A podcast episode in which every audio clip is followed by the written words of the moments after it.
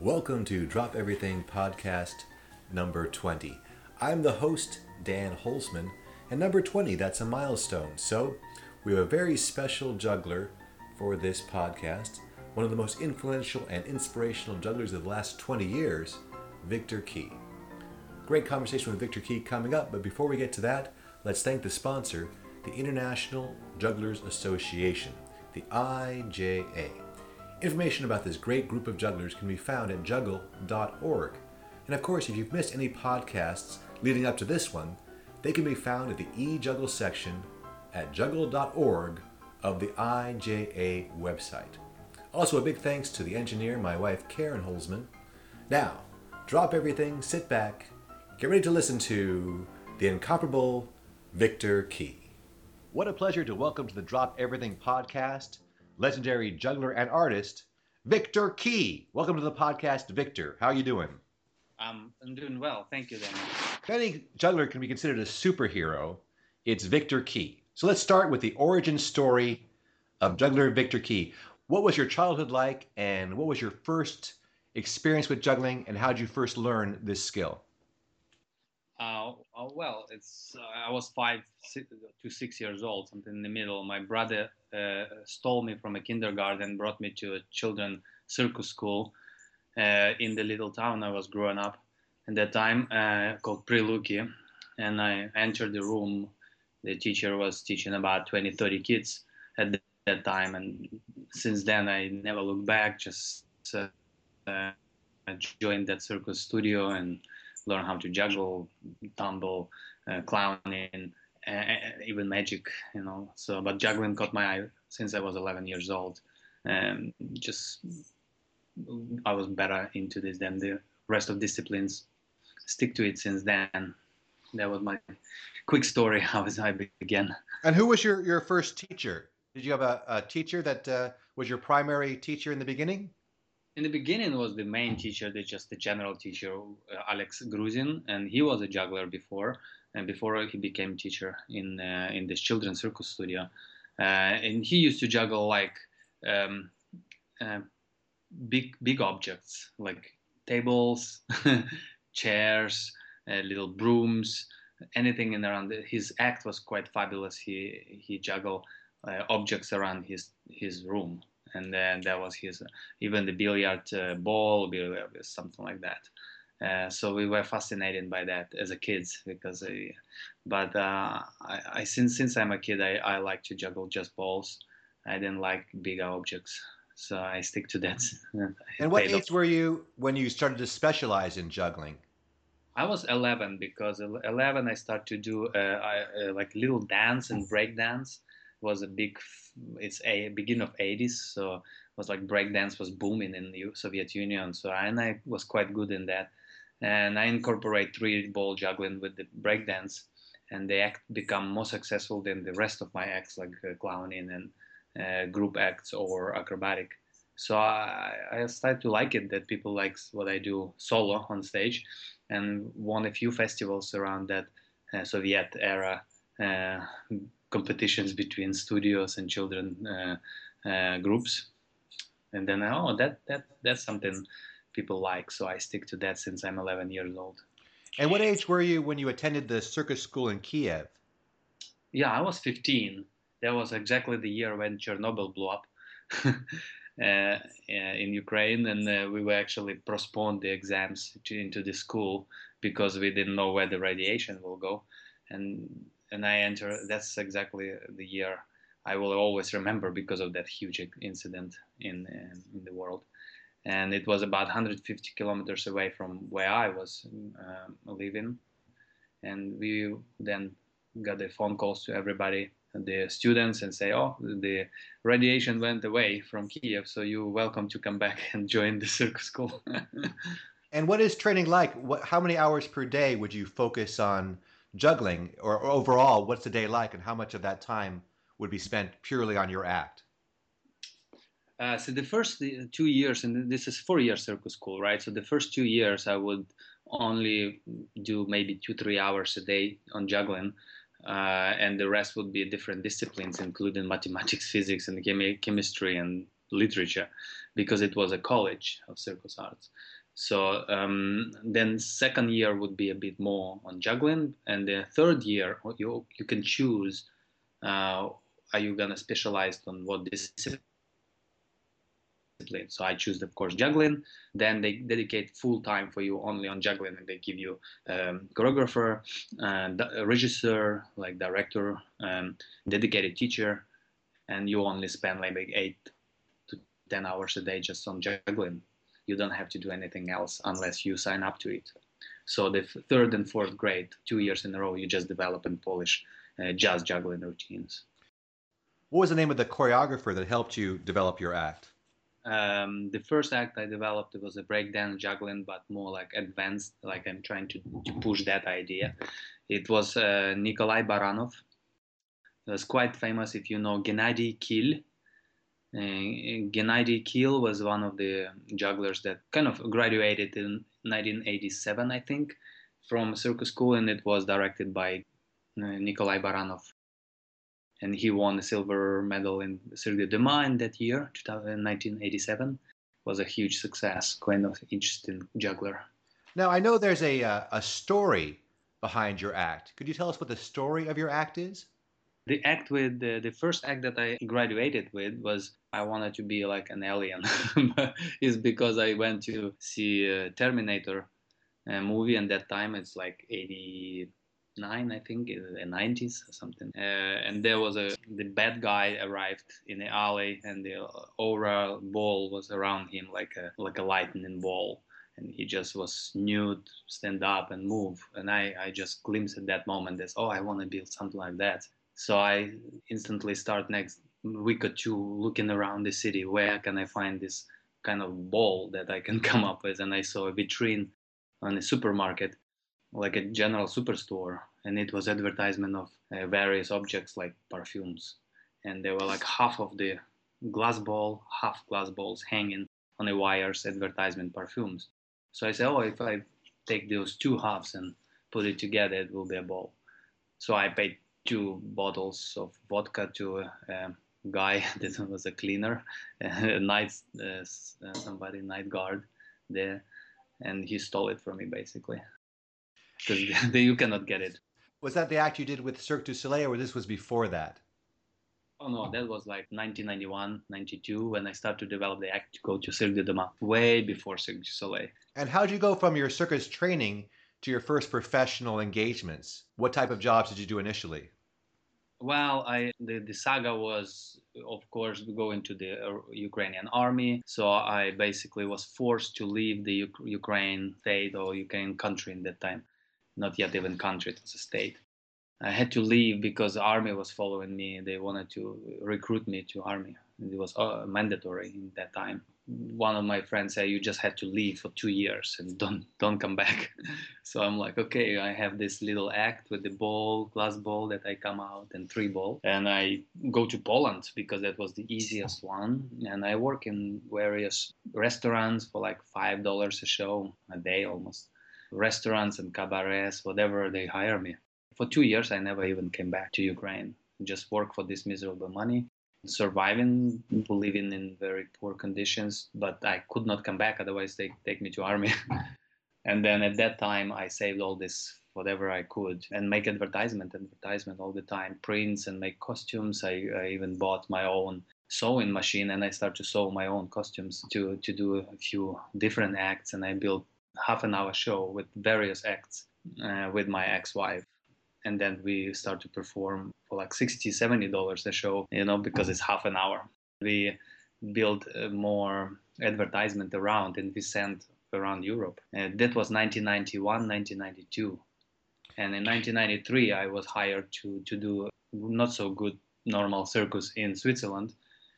And I did a like full tour with them on, in Switzerland in that time, 1993, where I was spotted by different promoters and Cirque de Demain in Paris, the festival in Paris. You had a couple of big competitions. What were your experiences like at Cirque de Demain? Did you did you win an award? Was that a good experience for you? in Cirque de Demain came. It, it, was one of my dreams at that time to to really participate in there. So when when producers from Cirque de Demain came, just asked me, "Can I participate or not?" I was like, "Of course." I start seriously working on my act much more strongly because it was not really ready, and I I didn't perform it so much. So within six months, I was just concentrating on that. Then went to Cirque de Demain really nervous basically, and I take my, my glass ball the new one that I uh, freshly made. And on the customs, uh, actually, they broke it because they wanted to put it through the scanning machine and it just didn't fit and it completely demolished the ball. So I had to glue it right before the act, quite nervous. But uh, it went well. I uh, won a medal, silver medal there. I won four other awards, Spini awards, whatever they gave me, Moulin Rouge awards. But the bottom line is I got a lot of exposure and met a lot of interesting people and producers. And the first one was Carmen Bajot, that was Moulin Rouge, and they, she she proposed contract to Moulin Rouge right away. So my very first contract after Cirque de Demain was Moulin Rouge, and that gave me a little bit uh, like a little jump start in, into my um, future work. Now, in a situation like Cirque de Demain, with all that pressure, what advice can you give to, to jugglers who want to compete or want to be in these these big stages? about handling the pressure, about controlling the nerves. Any tips you can give about that? I, I would say learn to enjoy it more than uh, don't, more than prove it to anybody, because one, once you enjoy, you're gonna take that nerves energy into your benefit, and you will enjoy more because that's your adrenaline. You take it as a negative if you want to prove something. You don't have to prove. You have to prove to yourself. Just if you enjoy it, you will be always better showing a better result. But yes, I would say don't put any new tricks into into routine. If you are going to compete in bigger stages that you are not sure, just don't put it. My teacher said, "Okay, which trick do you want to put it there?" I said, "This one, this one, this one." I said, "Which one do you do 11 times out of 10?" It's like none of it. Don't put none of it. Right. I don't have an act, so don't perform. Practice then before you go in. this was like really rough. He never give me any tricks to, to allow me any trick put in the act until I really show it to him that I do it 10 out of 10, of course. But he called it 11 out of 10. And how long was your uh, engagement with the Moulin Rouge? Just three months. Three months? Yeah, I was just lucky to replace some other artists that were injured. I just going in there, and then Lido saw me there, and then Clericos, because they own Lido, the family saw me and invited me to Lido like two years later. And then what year did you start working with uh, Cirque du Soleil then? 1999. And how were you discovered for the Cirque du Soleil engagement? After Moulin Rouge, I went to Friedrichstadt Palace, which was the biggest venue I ever worked. Then some people from um, Saltimbanco came in 1995. It was in, uh, and I performed my solo act. already in, incorporate seven balls into it, but five balls because I didn't like it. But because it was bigger venue, producers asked me to to put not three balls but only put some more okay. And then du Soleil saw me there first time. They kind of talked to me a little bit, but I was like, wow, du Soleil. I start to even look what is the show about because I didn't know so much about du Soleil at that time. I saw Saltimbanco in, uh, in, in Berlin. It was wonderful show. And then uh, later on, 1996, I went to Olympic Games opening ceremony in Atlanta to perform with the, with the show. And um, then du Soleil saw me there again, and then it was kind of more connection that we exchanged the numbers and and so on. Then I joined Lido within next two years, and then they bought me back basically from Lido to go to Dralion. At Dralion, were you still doing the earlier version of your act in the first productions of Dralion? Or had you moved to the act where the balls dropped from above you? No, I never did that. That was just designed designed for Dralion at that time. Mm-hmm. I was more working with the glass ball kind of breaking glass ball coming out and just keeping the seven balls with me type of act that I did for Lido. And I did new kind of costume for Lido, same one that you saw in Dralion. That was done for Lido show because Lido is kind of a sensual, erotic. So they asked me to do some uh, costume that is much more in that direction. In Dralion, they liked the costume, and Guy Laliberté at that time was very, very involved in the creation process. So he said, I like that costume, keep it. So we kept that.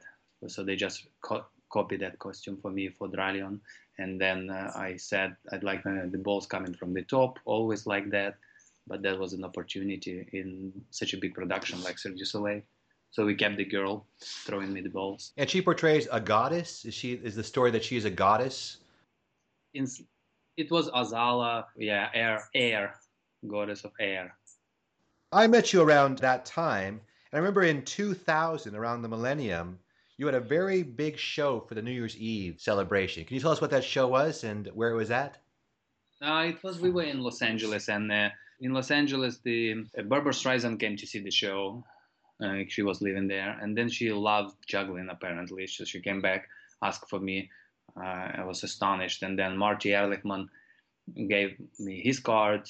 Said, "Call me in a week." So I call, and they suggest that I maybe participate in the Millennium um, Night show in MGM Grand in Las Vegas when she does two shows there for that night, 31st of December 1999. Of course, I get off du Soleil, they let me go, and I um, perform with her there as a, just as a guest performer. She always said that she, when she was a kid, she loved juggling. So I, when she saw Dralion, she, I remind her of her childhood, whatever it was, touched her heart. So she decided to to to keep that that feeling during this millennium night because she was paranoid a little bit during millennium because remember it was kind of a saga what is gonna happen what is gonna happen at the end of the world and stuff like that. Hmm. so she said i need something warmer something something that i, I feel in, intuition that I, she needs that. So that that was my kind of lucky. Plus i remember when i met you, you had this beautiful sports car and basically that engagement paid for the sports car, if I'm not mistaken, because you were very well compensated for that performance. Yeah, well, it was already yeah. I I had a fifty thousand dollars for a show, and, I, and that car was fifty two. So I said, okay, it's almost almost paid off. not bad. I was talking to the juggling historian David Cain, and he said to ask you about the train station incident. Oh my God! I'm not sure what that is, but maybe you could uh, tell us what the train station incident is all about.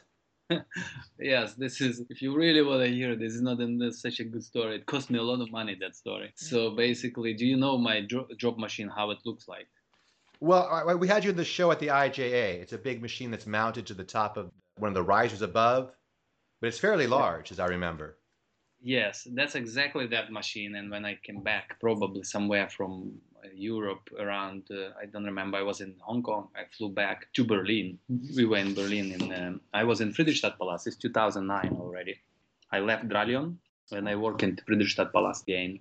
But this machine, if you imagine two, three tubes, in three tubes they are filled with balls, and they have motors that in the bottom of these tubes that uh, distribute the balls down. So then in the middle of this machine, you have a little kind of a mechanism, like electronic with battery, with the little sensors, with the like computer board almost, that is remotely controlled and pre-programmed, especially by time. So you have a timer there. So you have three patronage of the balls, like 10 balls, 10 balls, and 10 balls, right?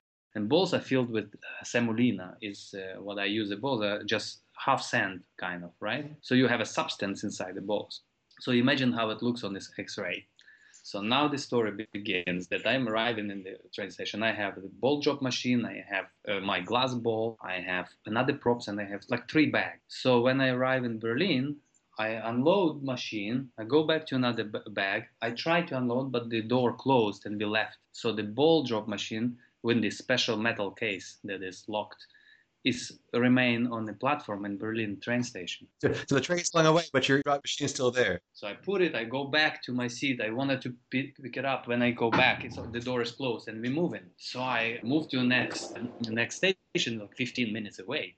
And then I took a taxi back. I go in by taxi back with the other two bags, like really heavy, you know, rushing. I say, I don't want to lose my drum ball, machine, you know, it's important. I have a show tomorrow to do. I arrived to the train station about maybe half an hour later, and I could not get in. There was a traffic, uh, there was a media around, there's uh, lots of people, and the police uh, make a, like a little line around, like a yellow line that you cannot enter. So I, I, they immediately told me that you cannot enter here. I say no, my uh, I, I forgot my bag. As soon as I say I forgot my bag, they they basically handcuffed me in the back. Somebody, just I don't even remember who, and just brought me uh, really quickly to some kind of van, and we went to the. They basically arrested me.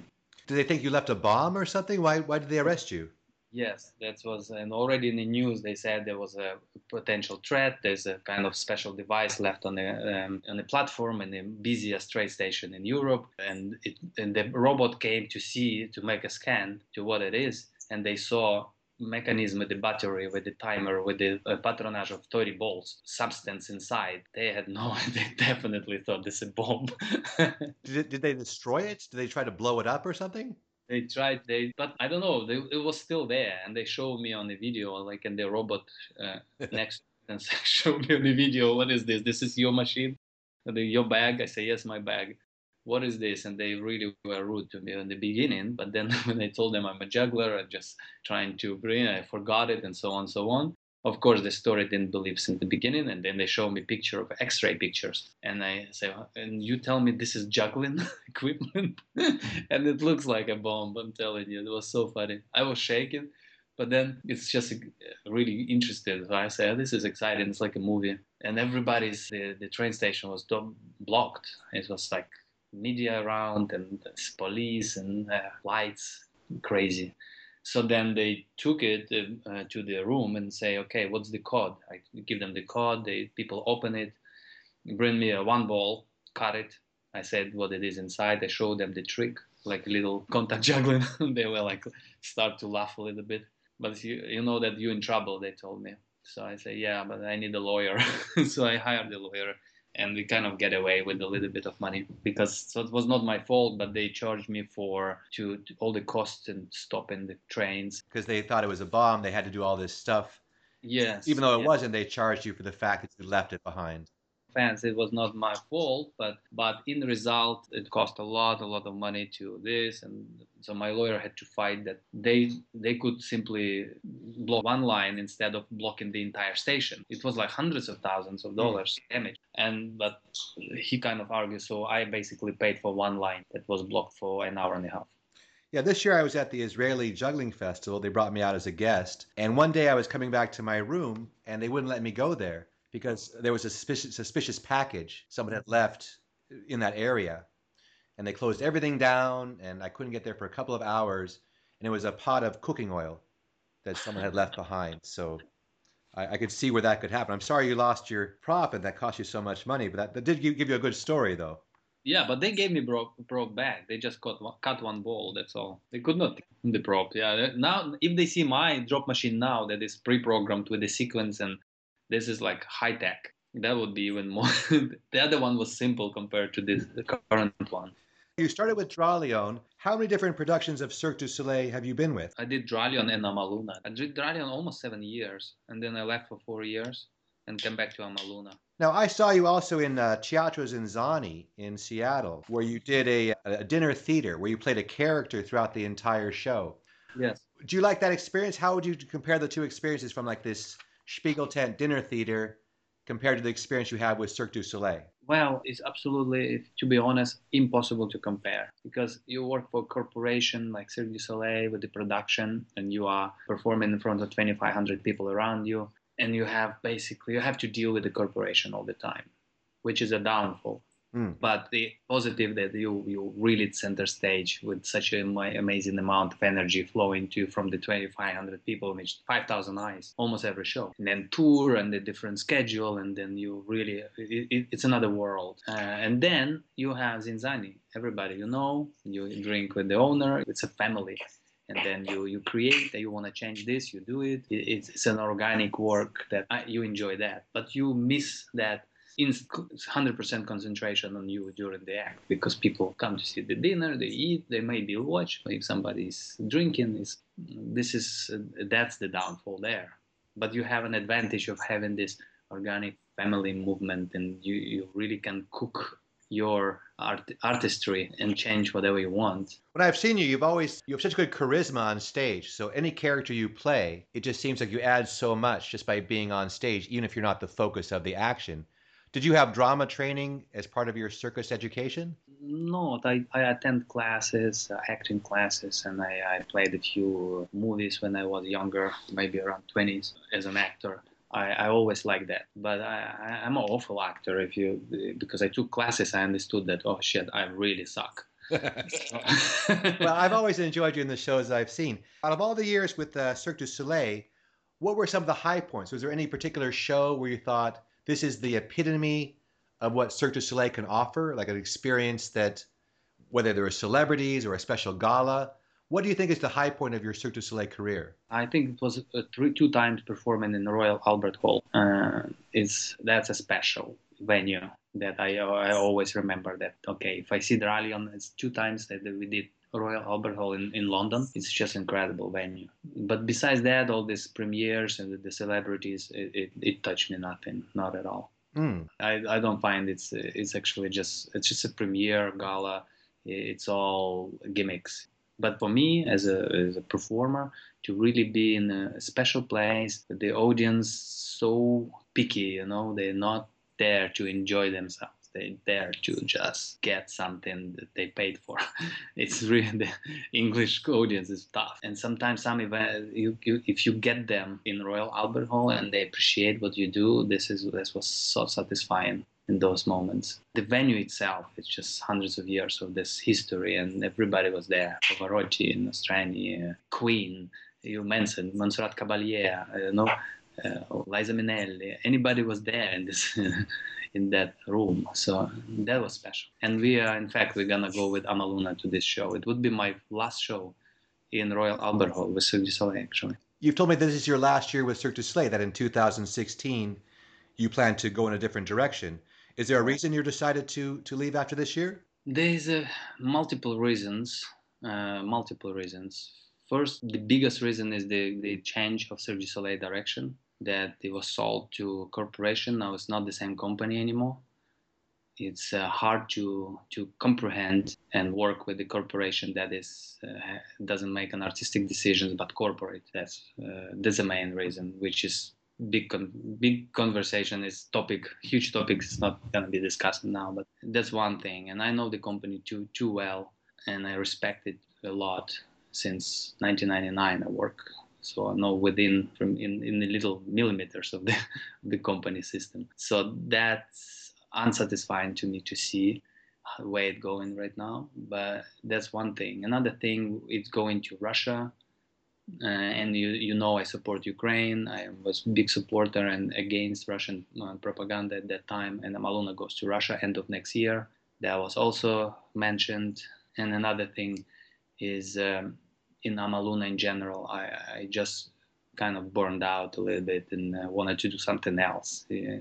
And I have other venues. I'm getting not younger, so I, I have another ideas. I want to develop them.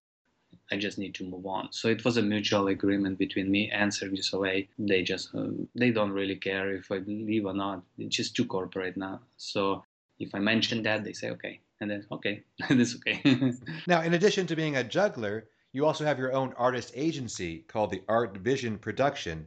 When did that come about, and what was your interest in creating your own agency for other artists? The thing is, when I was at Dralion, I, I, I started working with my first student, Dima Shine, uh, handstand. He was working with us in, uh, as an acrobat.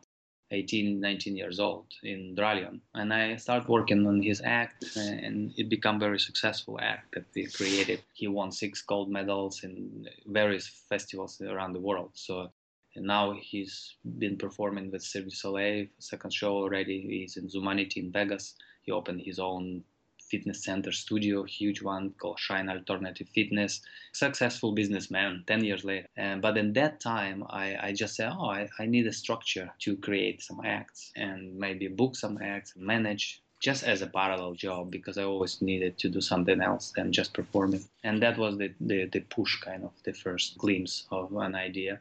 And then me and my ex-girlfriend Aurelia Katz, as famous performers, we opened uh, Art Vision Production as a management company and an agency.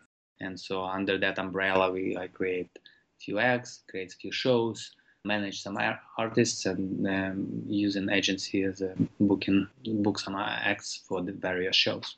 And what do you look for in an act? What particularly excites you about another performer? Excite me is when performer is totally within the storyline, within his character, is tight. Mostly is when it's listened to the music and is very very tight with the music. When performer listens and performs into the music and even more than just making four by four you know just really listens to it and every trick is designed into that music piece that excites me mostly. Also in addition to that you're also a workshop leader. You've been doing master classes in juggling about the universal aesthetics of juggling can you describe what you consider to be these universal aesthetics of juggling in kind of a simple way for us? Generally, I just uh, have my philosophy on uh, how juggling has to look. Uh, I, I, see a, a, juggling as a as a patterns, as a as a beautiful movement of the objects in front of the uh, per person that person manipulates you are behind that pattern so it's you are not the performer to see you you are showing the juggling routine, juggling tricks uh, around you to see exactly as, uh, how this trick will look aesthetically correct, or maybe we can lose the aesthetics of the trick.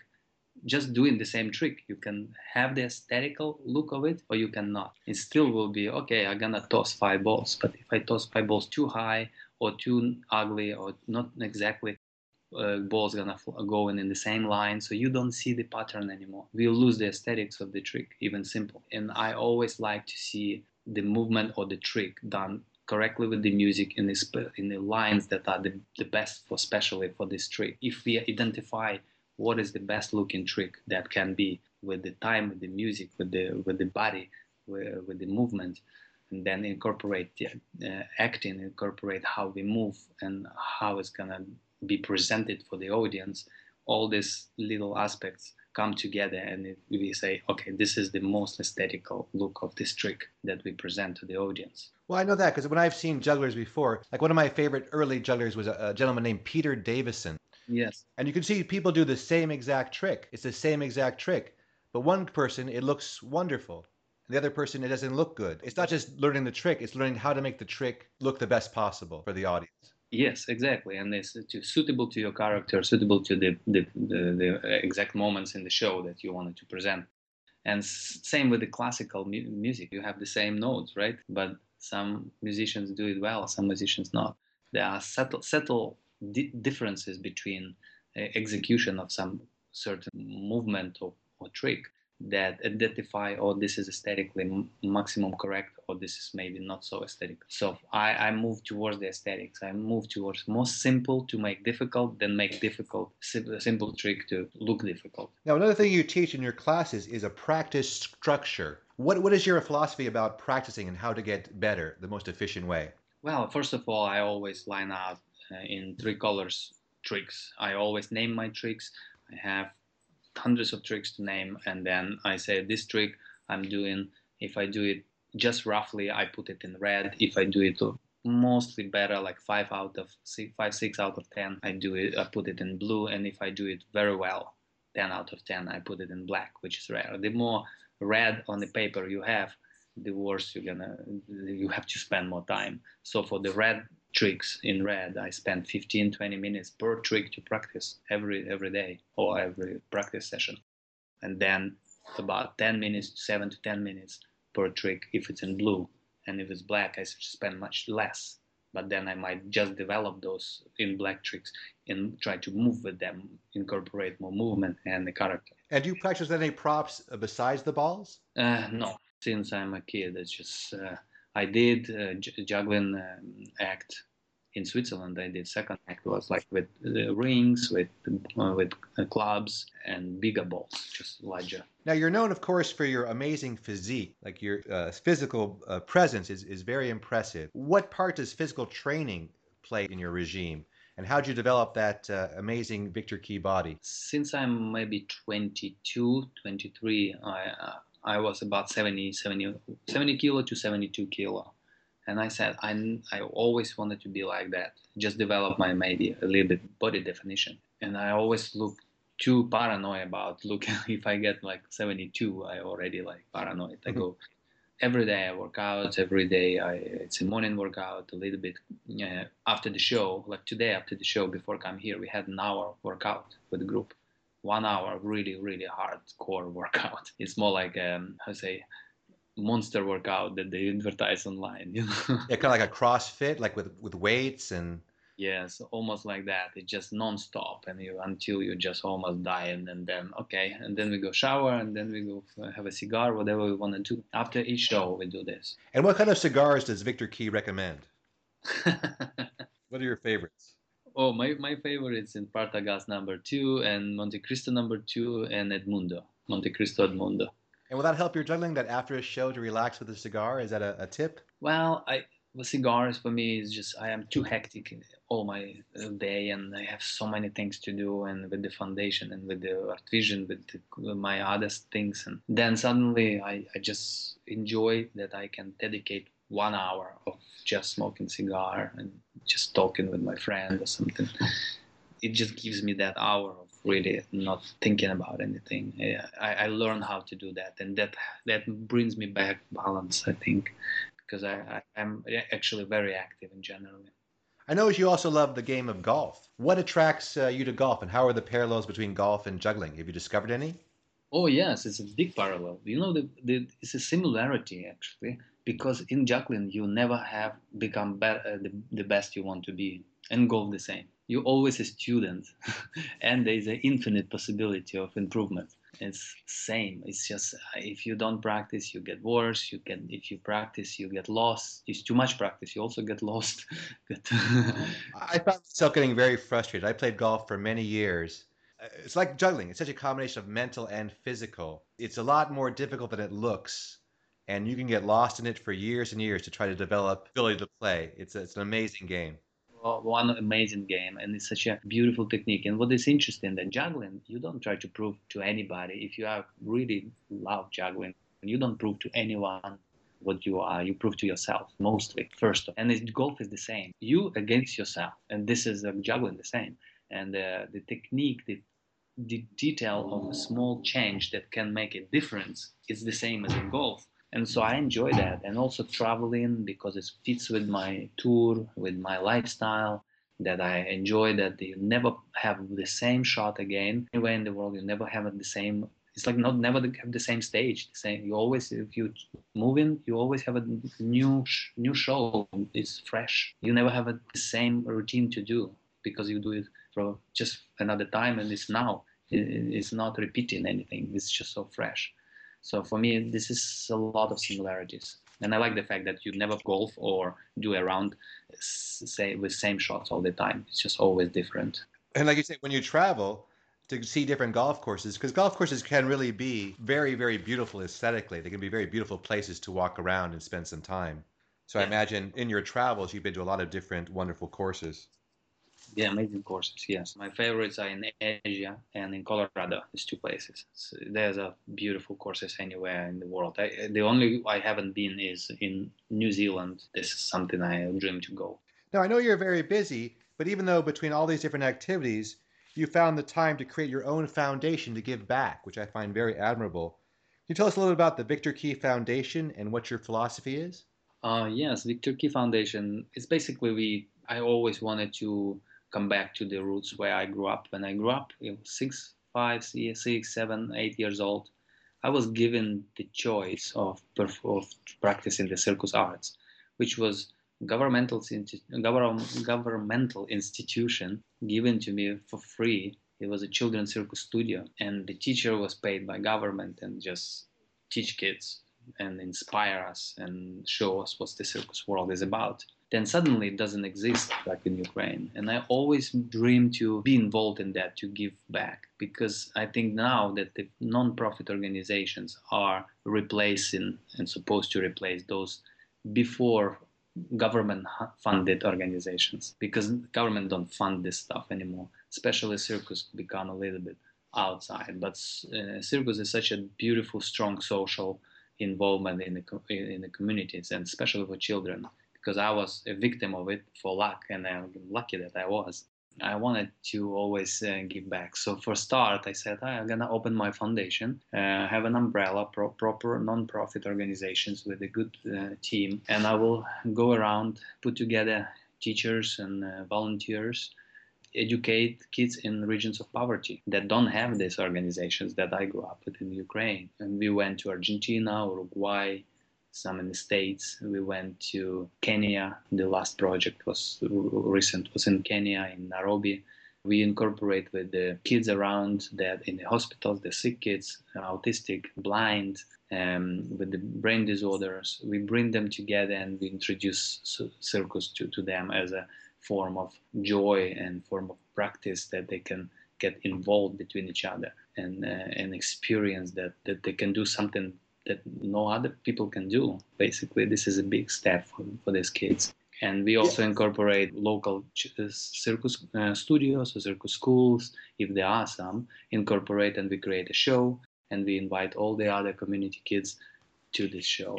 Is my projects like this. Yeah, you say that, that art helps the world, that bringing art helps the world. And I think that's a wonderful. That's my slogan. That's a wonderful philosophy and statement. And you've also created, like you said, this you call the Juggling Therapy Project, which brings juggling to people with special needs, even people who have visual impairments and are completely blind. You develop ways for them to teach them to juggle. Absolutely, that's that happened. Um, I had this idea when I met Craig Quat. Craig, Craig Quat is one of the like almost like occupational therapist in his mind. He's not certified, but he always wanted to help people in needs and with physical disabilities, visually impaired, autistic, brain disorders, to incorporate juggling for them so they can learn juggling and have a skill some kind of skill that they can show other people and, and collaborate with them. And then uh, he designed different props to eliminate variables for blind, uh, eliminate variables for autistic, to explain, and he teach juggling with special props. And uh, I, I collaborate with him, and we come up with a few ideas and this project based on his ideas that we push forward, and we teach juggling even for blind right now, and this, this has become bigger and bigger at the moment. Yeah, if you go to Viktor's uh, website, the footage of uh, them teaching the blind gentleman to juggle using this prop that has sort of rails that keep the balls set in place. Right. Is, is very very moving to see. Uh, yes, uh, if anybody interested or has friends uh, that are visually impaired, and if you want to introduce juggling to them, this is the thing to do. For example, just watch victorkeyfoundation.com and you have a juggling therapy and this project. We have a few videos and there was a documentary on the person that we teach juggling and this called shuffleboard we designed it specially for blind with the special rails and the special cuts that he can hear the, when the ball arrives and leaves how far it goes away. And also um, with jay gilligan he donated to us an idea of a prop that is parallel juggling with uh, like a little wall. And you move the balls from side to side is beautiful as well. And uh, it's amazing for this kind of uh, kids or people as well for and it is beautiful so um, research on that spread it the news I, I, I love to see on the, in juggling conventions in the shows i'd like to see one blind juggler come and just show what he can do it would be beautiful yeah we worked with a juggler me and my partner that had been visually impaired for one of the TED conferences. Mm-hmm. And obviously, both of our loves for juggling is so strong. So when we can share it with anybody, especially people who you probably think wouldn't be able to take advantage of the juggling,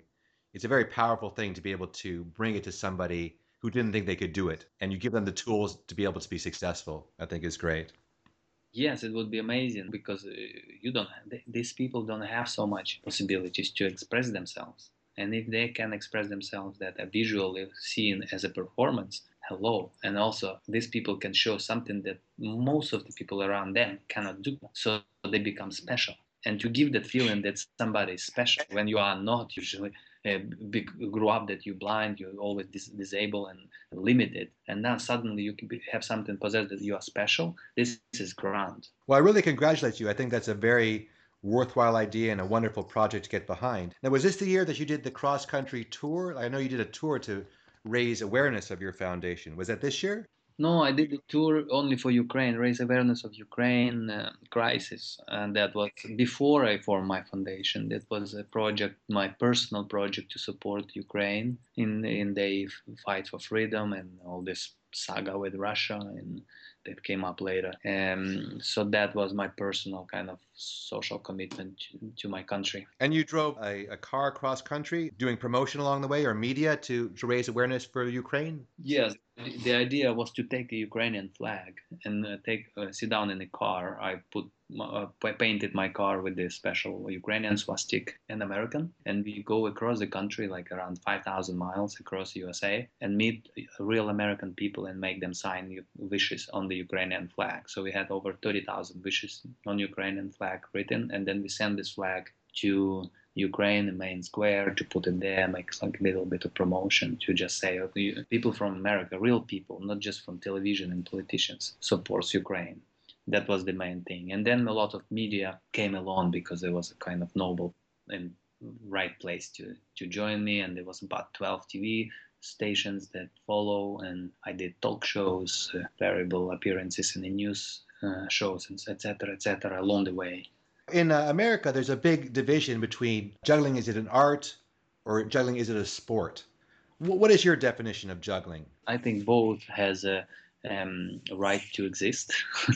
my, my definition juggling is uh, it's it's it's an art, but because it's technical, it can be applied as a sport as well. I would love to see it move in both directions very well. Why not? Because art, if it's an art, it's it's a bit needs more in theater and uh, and acting and and uh, movement and so on so on so you kind of dissolve actually the technical side of juggling it will also be difficult with the movement but it's hard to define but if it's strictly really strictly sport it's I like it too. Uh, on my opinion, it has a right to exist, but it then has to be just sport. There's no no nothing about it about any effects any any artsy part around. Have you watched combat juggling, and what do you think about that?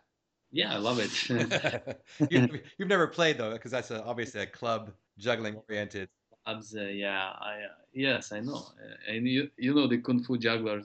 Well, the first time I played, literally within five minutes, someone whacked me in the wrist pretty hard with a club, and I thought. I don't like this game. This game isn't for me. So I, I never played again. I have kind of a mixed feeling. I sometimes think of it as sort of the roller derby of juggling. Like to get people interested in juggling, we had to add some violent element to it. Well, I don't think it's juggling. It's just juggling games.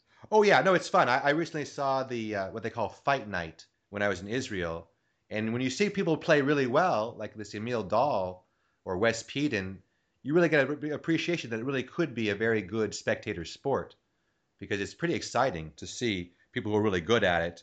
Yeah, it's true. But you know, Daniel, it's like uh, if I see it this way: if anything that can bring uh, another side of juggling visually to other people is fine. We just need to promote it. Uh, like any other, the more audience we can get from every side, diversify. Let's say, juggle, make it popular. yeah, in the whole time you've been involved with juggling, me as well. Why do you think that juggling hasn't gained more popularity. Like if you look at the same time that I've been involved, you have an activity like triathlon, which came along uh, years ago. It was very small, and now it's this multi-billion-dollar industry. And here we have juggling, which seems more accessible and cheaper and, and easier for everyone than something like that, which never gained any popularity. Why do you think juggling is an activity that hasn't captured the imagination of, of more people, of the masses? Hmm, it's an interesting question too hard initially, you think, or learning curve? Or do people have an image of it as kind of a geeky activity? Now, I think because lately people needs it's more like a quick information, quick get in, get out, and, and juggling can't be like that. It has to be more like a hobby and dedicate a lot of time to it. So it cannot spread so much like normal jogging, for example. You know, that doesn't need a skill. Yeah, it's like the frisbee or something. You can pick up a frisbee and toss it back and forth and have fun kind of right away right? And then it generates masses. When they generate masses, generates more funds. And generate more funds, you have media. You have media, you have exposure. You have exposure, you have movement, and it's gonna grow. With this, with the less people, nobody cares. So juggling has not so much um, people. That's why. Well, I know this next this next year that the IJA has planned to offer a ten thousand dollar prize for their individual championships. Would hmm. that would that encourage Viktor Kee to compete at all, or is that something you would have no interest in doing? Not interested. I guess there was also like Russians Got Talent. Here we have America's Got Talent. What do you think about these televised talent shows? Business. They ask me every year I never want to compete there because first of all, I'm much older to compete. I don't want to stay there and somebody tell me how bad I am or how should I do uh, something. The person that knows nothing about what I do, it, it makes no sense. I rather perform in Monte Carlo Festival that has a jury that actually knows me and, and respects what I do. And then if I do bad, they just put a number. I don't have to be talked on the TV in front of other public. You know? I don't think it's nice. That, but it creates buzz. It creates exposure. It's okay. Yeah, it's not for everybody. It's uh, we just had our finals last night, and they, they chose the winners. And like you say, the, the the panel of judges is very uneducated, especially when it comes to variety. So it's tough when someone has no idea what you're doing, and then they judge you. So that makes no sense. It's like if I'm gonna go and judge sport, and I have no idea. And I'm gonna even tell them after their performance why I didn't like it in front of the other people. Why would I do this? It's a sport guy that I have no idea what he did, and I'm gonna tell him, "Oh, I didn't like it because you didn't smile to me," you know, something like that. That, that it's just irrelevant. Absolutely makes no sense to me. But it's the business. Yeah, you know how it is. It's show business. And at a certain point, unfortunately, it's not always just the, the most talented that rises to the top. It's who can kind of play the game to the best of their ability as well to get the exposure, to get the the credentials that they need, and to get yeah. the, the TV appearances. I think uh, what was that America Got Talent uh, uh, when the, the what was the name? Oh no, A British Got Talent. This guy, the Dragon Magic, Magic Dragon. Yeah, he's on. He's on our. He's Piff the Magic Dragon. Yes, he's incredible. I love him. I mean, I, I met him before in Vegas. Uh, we saw the show when he was performing there in Cosmopolitan. But the, the performance he did, it was such a twist, right? Because he goes directly and took it with the guy, with the jury, uh, with the judges and stuff, and bring the judge out on the stage and make the. It was quite interesting, like a twist. And I understand because it's a laugh, it's a funny, it's just sarcastic. So people got into it, and he, he go through and just like a snowball. Well, it shows the it shows you the importance of character. And speaking of character, how important is character for a juggling act, and how does the person sort of develop a character, especially with an act purely to music? How do they express themselves through nonverbal means? I think if it's if you play a character that belongs to you, if you play yourself, it's gonna be so much easier. I don't like to see usually people try to come up with a story and a character of something that they just like, but they are not. And it's hard, especially then with the juggling. You take five, seven balls and they're already out of the character. So I, I think I like to see just a person, not really a character, but an individuality as a, as a, as a personality strike me the most of the of this performer and i wanted to learn who is the performer rather than learning who, who is the character that he wants to try to play so you want to know more about the person like what's organically true correct that yes. you can use for your character as opposed to having an idea that you think is good. Let's play frankenstein. Wow, why i'll be i'll be the juggling james bond. I'll put the music on and exactly. So it's not exactly it's too literal and too banal right now. I, I think that i think this is not the way to go in a circus. It's not you're not playing theater to a story. You incorporate theater, but it's more like an acting. You don't put like a story. Yeah, you can have, but it's your character, yourself, supposed to have bring that environment. What is actually happening with you, and then you play it. That's my, my idea. So I, I, just don't like to play other characters. Yeah, I can come up with this like I did in Dralion. I come up with the spider because they come up, but I didn't play a spider, right? Right. Because I come up. if I would play Spider, that would be weird. So I still try to just be myself. But now you're playing a, would you say it's a lizard character? Yeah. You're getting ready to end your experience with Cirque du Soleil. What does the future hold for Viktor Kee? What are, what are your dreams for the future? You know, I have two more ideas to create that I, I don't know if I will, all of them, all two. And it's um, two ideas for an act to involve because I always always trying to change a little bit, involve my act, not necessarily all the tricks, but just organically the act with with different shows. And the other idea that I wanted to work right now, I'm moving away and trying to incorporate the act that I do now, but a little bit different and separate from this uh, theater. But right now, it's a theatrical story that is a Caliban, Shakespearean lizard, human, whatever, trying to juggle. That's one thing. I wanted to make it more uh, that I, Viktor Kee, try to juggle, you know, not just that. Mm-hmm. Then the other one, if another big production comes that I have another bigger idea for a little bit bigger act, which is uh, will be a surprise for everybody if I'll do it. But it so far is so little bigger production that can support my idea because you need a, like Friedrichstadt Palast, for example, can can have that possibility or Cirque du Soleil, but I don't see uh, me coming back to Cirque du Soleil anymore uh, in the future. So we'll see. Now, Viktor, we've come to the end of our podcast. The hour went pretty fast. Hopefully, you had a good time. Hopefully, you're enjoying your cigar as we're talking. Sure, I do. Yes, and I enjoy the time. It was really nice. nice and do you have any parting words of wisdom for people who want to emulate the fantastic career that you've had? Any parting words that would help other jugglers? Well, uh, what would you, as a, as a, you're also a juggler, right, Daniel? I want to to to see what what is your inspiration in in juggling.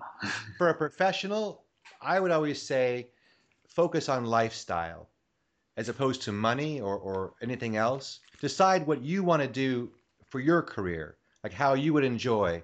Would you want to travel? Would you like being on cruise ships? Would you prefer to be in one place for a long period of time? So go more what mm. fits you as a person as opposed to I feel this I have to get to Cirque du Soleil or corporates or some people are very happy being family entertainers. Some people are very happy being street performers. So find what suits you the best, what suits your lifestyle the best, and focus on that. I think you'll be the happiest if you figure out a profession that sort of fits in with how you want to live your life. Yes, it's true. Well, for me, for example, for next next year, I, I frankly I'm a little bit worried about what's gonna happen because it's so comfortable to to be always I, I never had vacations more than one one one and a half months. So i had like two months vacation first and then i have zinzanni for three months four months. I do a different character different different act. Then I, I moved to Germany and work a little bit in Germany, but I, I don't know exactly uh, what's gonna life gonna be. But if I will choose, if I give me a choice to tour or to be on one place and work in one place, I take now in one place. Like a year ago, you asked me, I would say, I bet a thousand dollars I gonna be. I want a tour. I'm so sick of touring now. I want to just stay in one place. I lose. I I miss miss my friends, I miss my family, I miss my building something that I can actually go uh, and talk to people and not just Skypes. And I become a little bit overwhelming how much I tour, like years and decades already. So if I stay in one place, I'll be much more happy. And if I tour a little bit, okay, we'll see. But I'm definitely uh, not stopping juggling at the moment. I'm just thinking about just transiting and doing a little bit less touring and more concentrating on foundation and my art vision production. Well, Viktor, I wish you the best in the future. You're an amazing juggler, an amazing person. I've always enjoyed uh, the times I've got to spend with you. I've always thought you were a very uh, nice guy to invite me backstage at uh, Cirque du Soleil and, and share your, your wisdom with us here on the Drop Everything podcast. Thank you so much, Viktor Kee, for being on the podcast that was great time with you. Thank you so much, and uh, I'm looking forward to to see you one day and juggle more with you. Okay, Daniel. Thank you, Viktor. Thank you. Bye bye bye bye. Bye, Viktor. Thank you so much. I hope you enjoyed Drop Everything podcast number 20, my conversation with Viktor Kee. What a pleasure to talk to Viktor Kee all the way from Brussels, where he's on tour with Cirque du Soleil.